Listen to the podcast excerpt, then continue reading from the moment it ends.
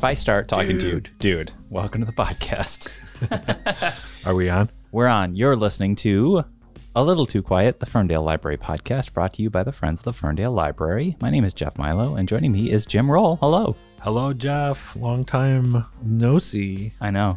It's been a while. It's been a while. You are, to me and to a lot of people, they already know you're an audio engineer. Over the last 2 or 3 years, I saw your activity as a photographer very much increase, and I have to imagine you've been doing this for a while.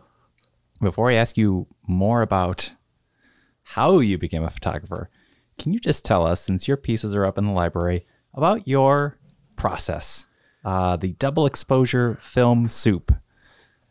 I would love to. It's definitely become my calling card. I didn't invent film soup, I will say that. It's been going on, and people, I think you can Google film soup. But let's back up. My process is I do film photography, mostly 99% of the time, 35 millimeter, 95% of the time, I'll say. We're keeping score at home. Yeah, I know. Because I do slightly different once in a while. 35 millimeter film and color film vary 99% of the time. I'll just be real literal about it. Yeah. I go out and I walk my dog typically in the morning. I live right by the Huron River in Ypsilanti, and the dog and I will, a typical shoot would be the dog and I would take a walk in the morning. I'd load up a roll of film and I would shoot random things along the river. The only thing that's not random is I developed pretty quickly the concept that for each set of double exposures, I will go out with a wide angle lens for one of the journeys. And then when I go back out, I'll go out with a kind of a, more telephoto or like zoom lens. Shutterbugs at home will want to know if it's a Canon or a Nikon. They're going to love me because it's not even. I'm actually using a German Leica from 1972. That's awesome. They're the best. And I get the funny part is, Jeff, they're known for their incredible micro contrast lenses and everything. And the joke is, as you will learn in a minute, I kind of destroy my film. So it's a little bit, I don't know what the term would be. But I like my camera. So that said, when I go digital, I'm Sony most of the time. Okay. So I go out with the old Leica, shoot a wide angle lens in the morning, vaguely with the concept of maybe having big panoramas, and maybe most of the action around the outside comes into play, because then when I go out I'll go home. I do a little trick where I have an old piece of film. I lick it. I stick it in a canister.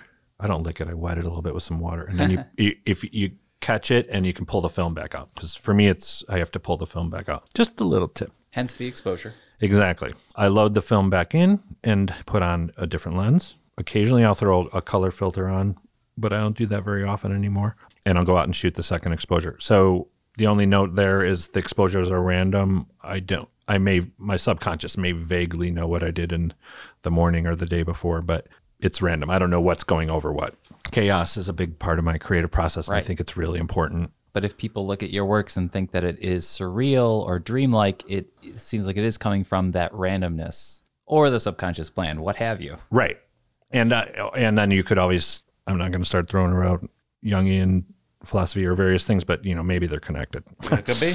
So go out, shoot that second exposure over it with, it is in the back of my mind to maybe get some close-ups of things, or, leaves or catching a cool bird.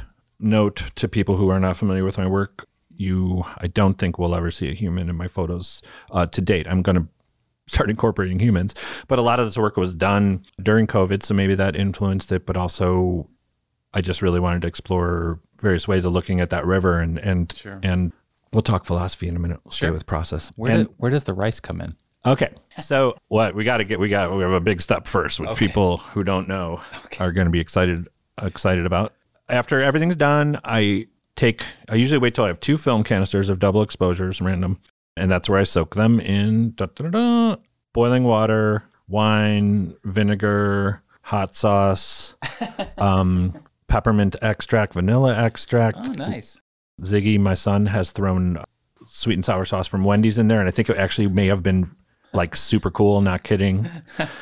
and furniture polish, Windex, whatever. And then notoriously, I did in one roll of film put some blood in there. To be honest, I like to play up that fact, but it was, I think, more symbolic because I don't think there was necessarily enough blood to truly like color the film. But at the time, it was very early on when I was starting this. I thought to me, it just seemed logical. Mm. If you're making potions, are you kidding me?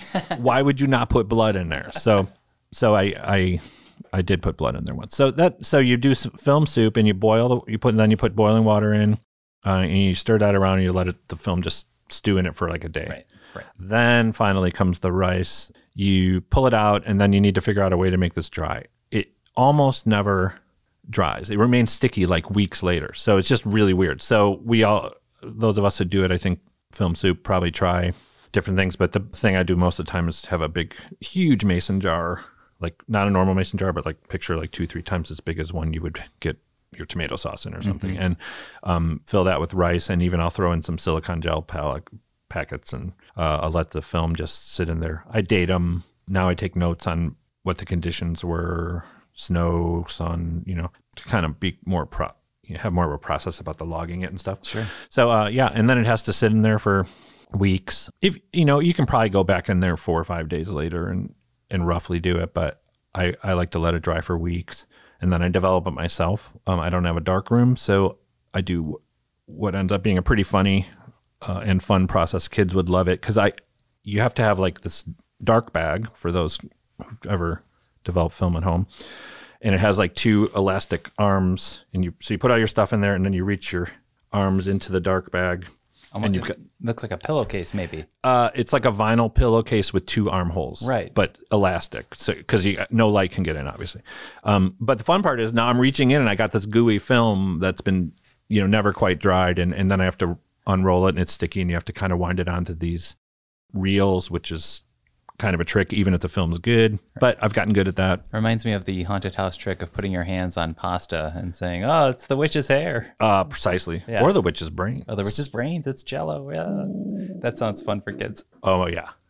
We're a long ways from a Polaroid just printing and shaking it. Yeah, yeah. Long way with what you do. Yeah, I know. Although, side note, I'm pretty sure. Ziggy won't listen to this before his birthday, but he wants a Polaroid, so I think nice. in October or September we'll get him one. So yeah, and then I do then formally develop the film myself after that 3 weeks in the rice, and that I do standard. I load it onto reels in this dark bag, and then I use chemical process, usually 3 steps, and develop the negatives, dry them, and then I should mention I scan my negatives into the digital realm. And do basic color correction. I never manipulate the image, but I'll use Lightroom to like everybody adjust contrast and color and stuff like that a little bit. Wow. Saturation. On a scale of 1 to 10, how messy does it get at home? Okay. 7, 6. Messy. Honestly, the messy is like a 9, but it's because I'm a stacker and a hoarder. But as far as the actual, yeah, it's funny. Well, I will bring the kids in for dumping stuff in the soup. It sounds fun. Yeah, and it's very fun. And I'm like, each of them grab some and we pour it in there. And it's, some people do recipes. I'm very inexact. Like I take chaos to me. Okay. So to me, the random double exposures, obviously my eye still comes into play because each photo, my composition, what I see, how I see things all comes through. So it's not, total chaos. Who knows? Maybe I'll do that someday. Just go out and like wave the camera around. But to me, philosophy wise, I feel like it's so hard to put, but it's like if I'm not consciously taking the photo, then who is? And that's who I want to meet. Right. I want to see what creative things. So it's literally like Christmas for me. Yeah. A month later when I developed these, because I have no idea what's on there other than this was a snowy day or this was a bright day or. Isn't that fascinating? This is barely a comparison, but as someone who has written a heck of a lot of things in my life, I can at least go back to old pieces I wrote and think, I don't even remember writing that. And boy, that sounds good, but I don't even remember that flowing through my brain. Who did it? Who is that? Yeah. Is that also, have you ever done automatic writing or like? Not yet, but I'd love to try. Yeah. I've always been you know, as a songwriter, even I never quite, maybe you did it once in a while, but I would just kind of free associate and find lyrics I liked. And I'm sure it's similar to other songwriters and writers in general. But I know that like Brian Eno and Bowie and stuff had the thing where they would cut up the phrases and throw them in there. And so to me, I've always been attracted to that, whether it be music or visual arts. And for me, it's just really exciting. And that's a whole other thing. You know, you as a songwriter, often songwriters get asked, often by music journalists, what's this song about? Right. What is the essence of this song? And it begs the temptation of asking what you think your photography is about. And it has been landscapes, location, the river, and by chance, if not by full intention, devoid of humanity. But as you said, this happened within the pandemic. And did you find some sort of fulfilling catharsis out of all of that, which is something we were all seeking during the pandemic? I started writing a book during the pandemic because I needed something to do, some outlet. An outlet, Jim. Yes. Was this a satisfying outlet? But you are a writer, I know. Which is what you would do. Right. Yeah, no, I have definitely spent some time. I've had to talk, like, I don't even know if we should get into this, but the second half of the whole universe for me has been that I've been selling these as NFTs, which I know is something people don't, some people love, some people hate, or they just don't know what understand. It is. Right. So I don't want to necessarily get into that, but I've had to talk about my art a little bit in that universe. So I have had to explore that question, and certainly has been cathartic in the most general sense. I've been a songwriter who transitioned to mostly being an engineer, which is more of, then I'm a mechanic for other people's creative process. Right. This has been a real rediscovery of my own creativity. It came through in a visual sense, but for me, that was almost more exciting. I think both music and probably photography and painting are much more analytical and mathematical than people think. I don't think consciously of that, but you're putting together pieces. Yeah. Musical chords, progressions, first chorus, etc., where to go next, song structure. Same thing with photography, in the sense that even while I may be doing random what goes over each other, I'm still framing, making sense of space, and then later in the process making sense of color contrast. And for some reason it's very related. It's funny online. I'll have to get back to you on this, but somebody was telling me that there have been some good explorations of the relationship between music and visual art. So I'd really want to explore that. But to answer your question in a more specific sense, how I've framed these photos for myself is kind of trippy. They're slightly psychedelic in some ways, but I see it as looking for portals or seams in reality, looking for extra dimensions in the everyday. So, and it goes right back to what you said. We were all looking for something we're all looking for something on a bigger sense, but it was crystallized during the pandemic. So for me, that's how it frames itself in my mind. Right. So I would call them, like when I began to issue them as collections, I called them either portals, which is a little bit cliche, but I call them C41 portals because that's C41 is the film developmental process. So it sounded a little more fun, but eventually came up with this term parallel collisions, and which is, you know, fun. Is it oxymoron? Technically, I don't know what it is, but it's parallel collisions. So yeah, I'm trying to unpack bits of reality and see beyond what's there.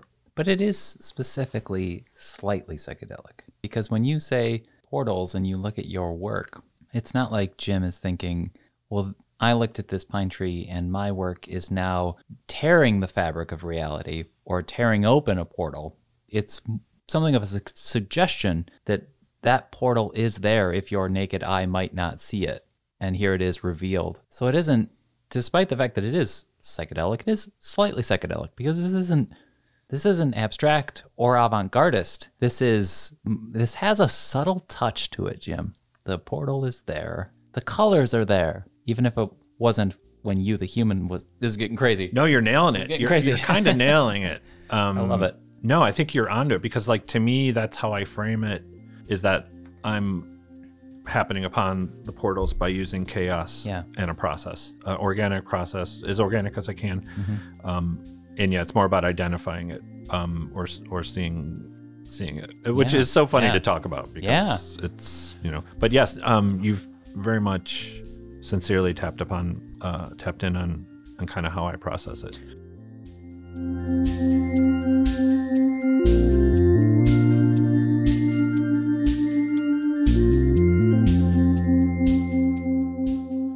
And then I started in the middle, but what about the origin?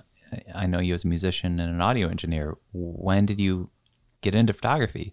Have you always been kind of in photography, and then now you've dove in strongly, or are we just now seeing more of this side of you? Has this been a side of you? Yeah, it's new. I was so incredibly dedicated to music. Music was, like so many, my savior as an adolescent, my muse as an young adult, my career as an older adult. And I was familiar with some excellent photographers. I helped my friend who was a really great photographer when I was younger, and we would go out, and he had a 4x5 film camera, and he was interested in capturing some Ansel Adams type things, large format, or so I was familiar with it, but I never spent time with visual arts. I was just so dedicated to music. That said, as you know, we've all spent so much time with album covers and you know, and I would watch tons of documentaries about great photographers and the history of art. I should mention, like, despite everything I just said, I was a art history major for the first half of my my college education, although I eventually transferred to another school and had to finish as a just general liberal arts degree. But yeah, so I guess you're informed. Yeah, you're informed. You just didn't touch the actual camera yet. Yeah, but you know your stuff. Yeah, yeah. And it was so you can imagine the degree of the catharsis when I discovered what this could help me, you know, just the way it could help me deal with life, and particularly during, you know, it flourished during the pandemic. I was taking one more part of the narrative would be that before that, I, you know, I'm very into comedy, and I just love being funny, and I think how I found two-dimensional stills in photography was because prior to that, I began getting into the technology of digital cameras because I wanted to make my funny videos of me doing fake news by the river. Which involved the river, again. The river. So yeah, interesting, constantly that river. So, you know, long story short, I started getting some fancier cameras to do the videos. And then I was slowly drawn to the stills. I love video. I have incorporated some of my film soup with a second dimension of a video over it, which I'll share with you at some point. Like, I'm involved with an art collective online, and they do prompts every month, and they did a Beckett prompt from Unnamables, which is very random stream of consciousness, kind of almost nonsense book. And for that, I took one of my photos, turned it into black and white, and then did a video over it. So I still mess with video, but it was originally me spending time by that river doing the videos, and then suddenly I started taking stills and really getting into composition in that sense, and then it evolved. It's funny because as I've become more into this process, I've talked with some art educators and stuff, and they're very traditional art educators. I don't know, I'm generalizing, but the ones that I've met, it's not uncommon to really spend time with a single vein or muse for a long time. So that river, like when I told some of these, you know, art educators that, you know, I've walked that river, you know, 3,000 times in the last 2 years, they were like, well, why not 30,000? Or, you know, it's just interesting. So the idea of really staying with something, because it did evolve from very basic shots to film shots to double exposure film shots to looking for alternative dimensions. So. That has to be the way, though, because you need a subject. I'm not going to reach for my phone. and I always forget this photographer's name, but he worked in the 50s. He had a big series called The Americans. Oh, yes. So you need I think he came from Germany too. You need a subject. Yeah. If you need connective thematic tissue, I guess. Yes. To bring all the pieces together. Yeah. So. And you're right. And it's funny because I should also mention one more thing. If I didn't have your photos become like chapters. That's what I was kind of getting at, you know? Ooh. So that's how I see it. I see it as a book. Yeah, but the narrative. It's true though. Yeah. And it does have to, in a way, I'm finding that it does have to be organized that way too. But yeah, I was going to mention that if I didn't have my dog, she's like the other half, like the dog in the river, because Fay Wray. Yeah, Fay Wray needs to be walked twice a day minimum. But so during the pandemic, I might, in all honesty, I might have succumbed to, well, let's use the term laziness. I may not have left the house twice a day, almost without question. Maybe I would have played video games or watched movies or, which I probably in read books, which I read a lot of books, watched a lot of documentaries, in a weird way. That's the other part of the documentaries. I don't know about you, but I immersed myself in documentaries too.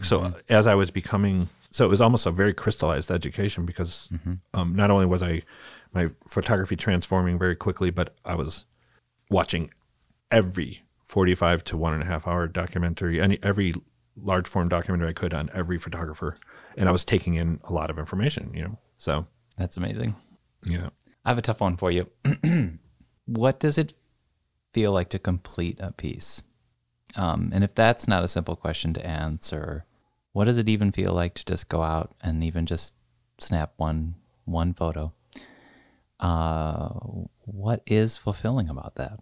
Well, the second question is very vivid, so I'm happy to share that while my subconscious thinks about the first question. But I absolutely go into almost a trance state within 4 or 5 photos. So the first 2 or 3 photos, it's almost like I'm starting to, it's a meditation, and my brain stops, and I know, but I was thinking about this week because I hadn't shot for a few days and I went back out with the camera and I realized that it's physical. Like it's not just, there's a metaphysical element, but I realized that the way I breathe when I take the photos is lending itself to almost like I think there's a standard breathing exercise for people with anxiety. It's like 4 in, hold for 5, 8 out or something like that. I forget.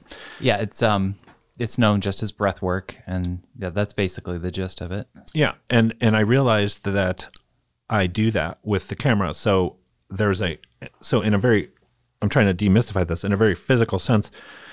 As I begin to focus, I think I begin to take deeper breaths, take something in. I actually hold my breath while I shoot, which I don't know if I will maintain doing that or whatever, but for some reason I do it. And then I usually have a big exhale. So it lends itself to incredible focus and a meditative state. And then I really just, I do forget about my problems and the fact that I'm with nature because I'm walking a river. Yeah. It makes it, and I was a suburban Chicago I was born in Oak Park, which is very similar to Ferndale. Oak Park outside of Chicago, home of Frank Lloyd Wright and Ernest Hemingway. While we're naming artists, folks, Robert Frank did The Americans. Robert Frank. Anyway. Thank you. Yes.